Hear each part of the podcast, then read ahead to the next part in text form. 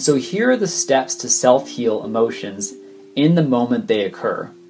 And I have paper for you to actually see this as well and some uh, phone backgrounds.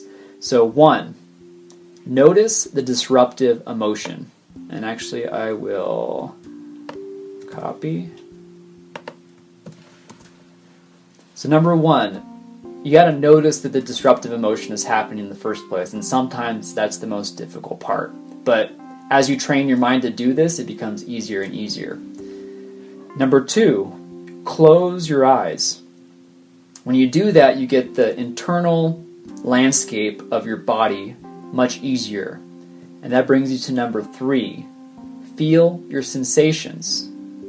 Number four, which can be the most difficult part for humans, do nothing. Nothing. And by this I mean you allow those sensations to do as they want to do. You allow them to change. And number five, you open your eyes once you feel a sense of calm. This usually happens within 90 seconds or less for disruptive emotions.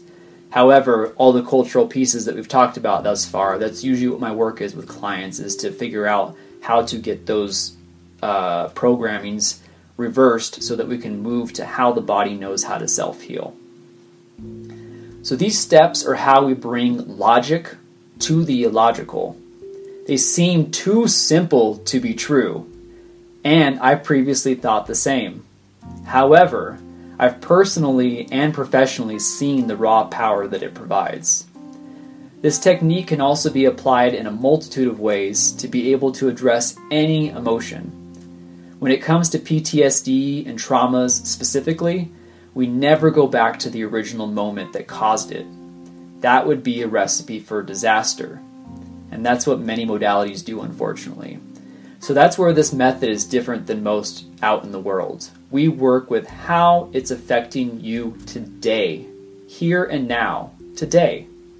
That's more than enough to heal the past, the present, and the future. And so here's my call to action.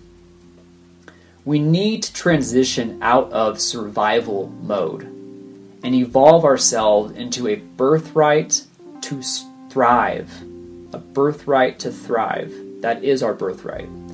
I believe that we have the tool to do that, and it lives within each and every human. The only thing this healing requires is our undevoted attention to our physical sensations when we notice that something's disrupting us.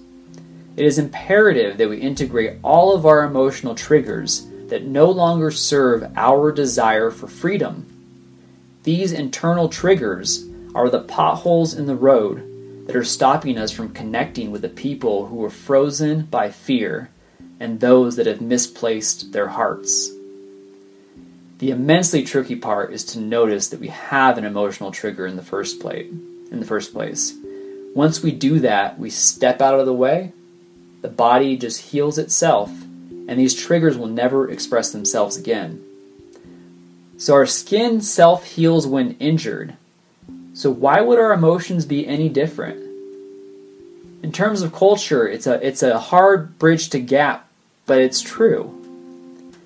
Our power is held within our choice to consciously decide how to communicate with those who cause difficulties in our life.